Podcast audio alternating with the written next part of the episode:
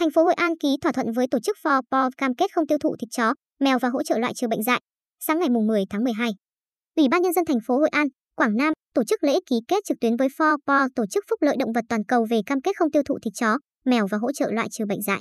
Thỏa thuận giữa thành phố Hội An và tổ chức For nhằm cải thiện phúc lợi vật nuôi thông qua các chương trình tiêm chủng và loại trừ bệnh dại, giúp ngăn chặn bệnh dịch bùng phát. Thỏa thuận có hiệu lực từ cuối năm 2021 và kéo dài liên tục trong 2 năm. Thành phố Hội An là địa phương đầu tiên của Việt Nam có thỏa thuận nhằm mục đích chấm dứt nạn buôn bán thịt chó, mèo. Ông Nguyễn Thế Hùng, Phó Chủ tịch Ủy ban nhân dân thành phố Hội An cho biết, Hội An được biết đến với truyền thống nhân tình thuần hậu. Vì vậy, việc xây dựng thành phố Hội An là điểm đến du lịch thân thiện, không ăn tiêu thụ thịt chó, mèo và hỗ trợ bệnh dại là hoàn toàn phù hợp với định hướng. Lãnh đạo thành phố Hội An kỳ vọng, giá trị nhân văn của dự án cùng với sự đồng hành của tổ chức, các ngành, sự hưởng ứng của người dân sẽ góp phần vào chiến dịch bảo vệ, chăm sóc động vật.